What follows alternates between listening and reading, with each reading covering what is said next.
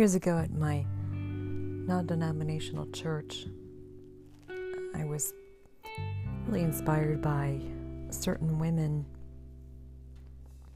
whose faith just seemed to be so rich and complex. Um, it seemed very grounded, uh, much deeper than even the leaders of my Bible studies. And I could look in their eyes and see that there's just this unshaking faith that wasn't identified with just a bunch of rhetoric that was empty. And I had heard that one of them had suffered a Great Depression and they had. Um, you know, the people from my Bible study had called for people to pray for her.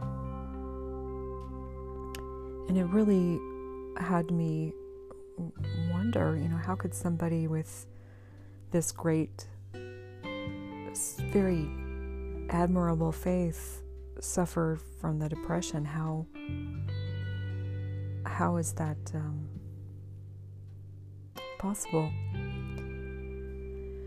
And it wasn't until years later that I had experienced something very similar.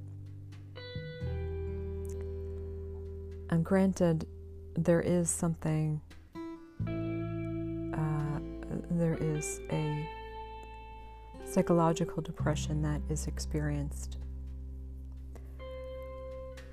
But this is a little something different. Um, it, it is not the same as depression, although sometimes the symptoms might be similar. And it usually occurs with, well, not usually, but it occurs with people who um, are looking to deepen their faith.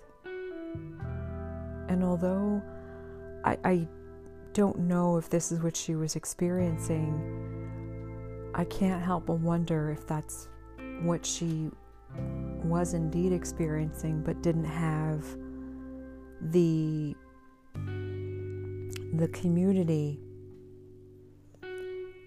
um, because this was of course before social media was popular or even existed.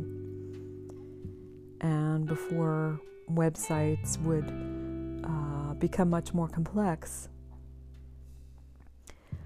But this sort of spiritual depression occurs in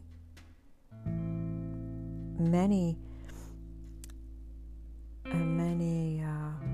spiritual people as a means of growing in your faith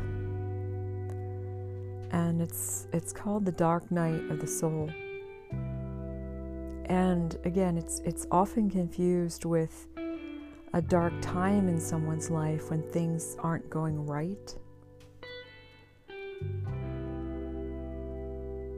Um, and and sometimes they can indeed coincide. But the dark night of the soul is is actually something much more complex and um, St. John of the Cross wrote the book Dark Night of the Soul to describe this. He would call, call this a sense of aridity of the senses. And you see some parallels of the dark night of the soul with Buddhism and this recognition of how your spiritual, how your sensory attachments to things can cause problems in your life. And although Buddhism calls you to be to um, practice non-attachment, the dark night of the soul has you um, you essentially experience this dark night of the senses. That's the, the first night. And that's when you no longer experience pleasure and the things you used to. And so it, it, it even, it, you just don't want to do anything. So that's why it, it does have its parallels to depression. But you still have a sense of grounding in your faith. You still want to pray, but you don't get those happy feelings and those those wonderful consolations, as Saint Ignatius would say. And you know, even just those spiritual things that would uplift you in the past just just seem to have very little impact on you.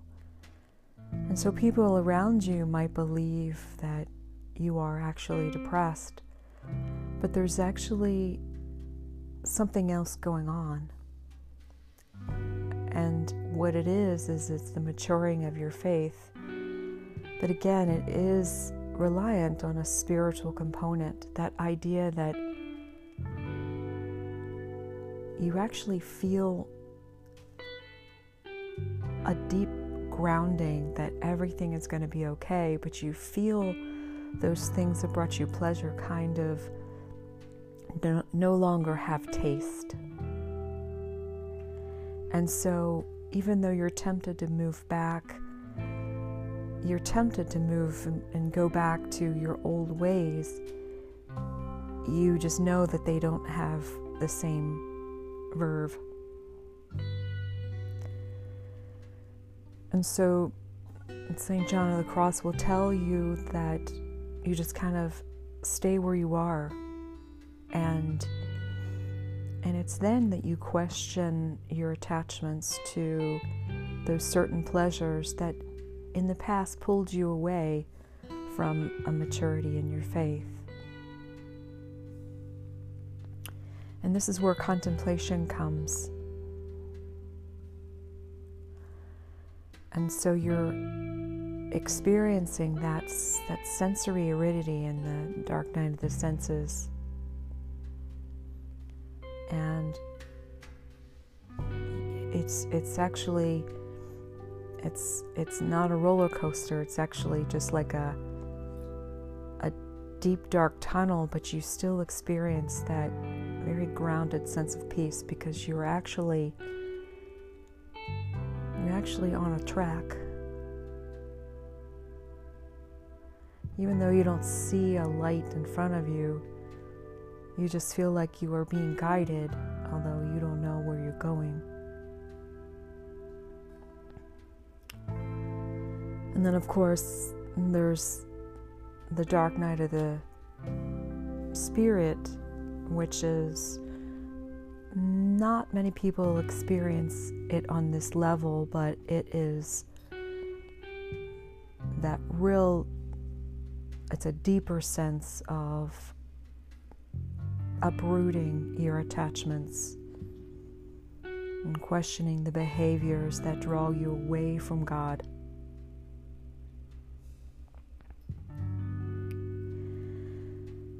So, if you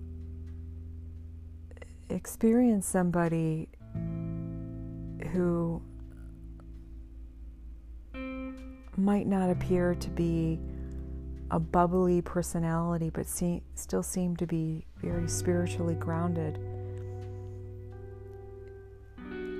you know that perhaps that person might have, have experienced this dark night. And that shows that this person might have been tested and and again so and there's a ton of information. Uh, the book, Dark Night of the Soul, is is is the one that sort of guided me, and Gerald May has written about it as well. Um,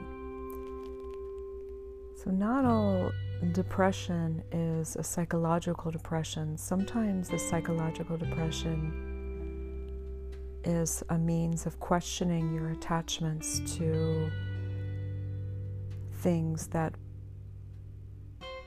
that hurt you and that bring about suffering. And so it's a question of what pleasures are you seeking that really ultimately bring about suffering.